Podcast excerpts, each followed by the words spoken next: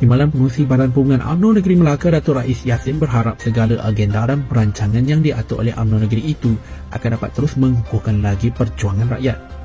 Beliau juga Ketua UMNO Tangga Batu seterusnya menambah pelbagai program yang dirangka diharap akan dapat terus menarik minat pelbagai peringkat umur dan golongan agar parti itu terus mengorak langkah ke depan. Beliau yang baru saja menghadiri mesyuarat perhubungan UMNO Negeri Melaka buat pertama kalinya bagi tahun 2024 yang dipengurusi sendiri oleh Datuk Seri Utama Abdul Rauf Yusof Pengurusi Perhubungan UMNO Negeri Melaka merangkap Ketua Menteri Melaka di Seri Bendahara. Selanjutnya, agenda mesyuarat turut memfokuskan kepada penyusunan gerak kerja terkini dalam memperkukuhkan Parti UMNO di Negeri Melaka. Katanya pelbagai program dan aktiviti dirangka supaya dapat mendekati dan menarik minat rakyat pelbagai kaum dan usia. Penubuhan Suruhan Jaya Siasatan Diraja RCI bagi mengkaji pengendalian berkaitan kes kedaulatan Batu Putih, Batuan Tengah dan Tubis Selatan akan memberikan hasil siasatan bersifat lebih terbuka.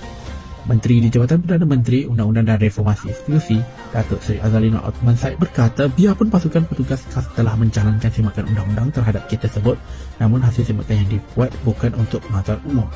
Pihak berkata pegang tersebut berbeza dengan RCI yang lebih bersifat terbuka dan ia akan membantu kerajaan mengetahui kuasa dan agensi mana yang bertanggungjawab terhadap kedaulatan tersebut.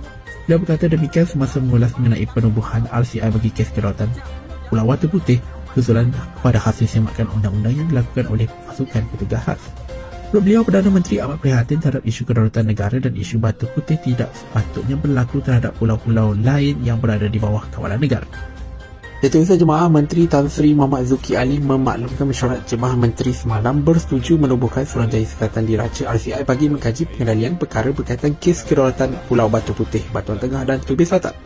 Mazuki yang juga Ketua Usaha Negara berkata penubuhan RCI itu dibuat selaras dengan Akta Suruhanjaya Sekatan 1950. Akta 119 yang mana carangan keanggotaan Suruhanjaya itu akan dibawa perkenan yang di-Pertuan Agong. Dan berkata jaringan ahli-ahli ini akan mengambil kira komposisi pakar-pakar yang mempunyai pengalaman luas dalam bidang kehakiman, perundangan dan pentadbiran awam serta dapat melaksanakan siasatan dengan telus, adil dan saksama.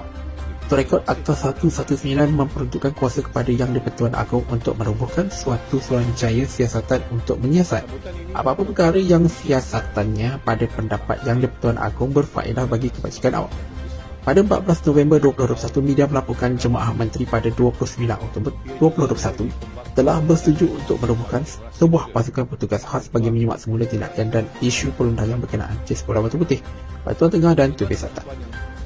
Program kesedaran mengenai undang-undang dan hak individu dalam perundangan perlu diperluas khususnya kepada penduduk luar bandar agar tidak mudah menjadi mangsa kepada sebarang penipuan.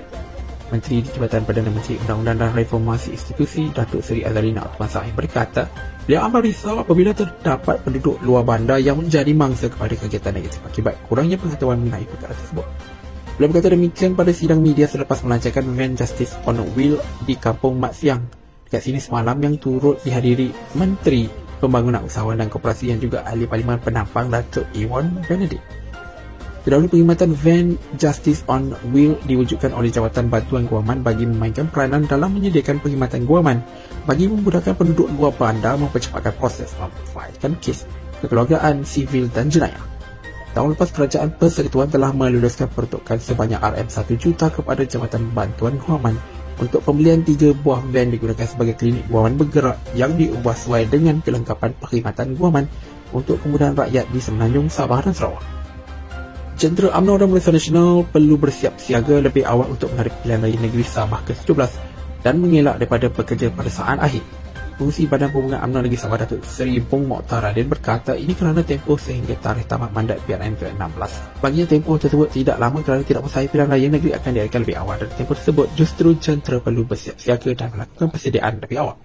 Dan juga Ketua UMNO bahagian kinabatangan menggesa semua ahli dan pemimpin UMNO khususnya di Don Lamat bersedia dengan strategi dan taktik untuk memenangi pilihan raya kali ini. Dalam perkembangan lain, beliau mahukan setiap bahagian UMNO di negeri ini aktif dalam penggunaan media sosial yang bukan sahaja menjadi medan hebhan segala program yang dilaksanakan tapi perlu memanfaatkannya untuk menyampaikan segala isu berkaitan masalah rakyat.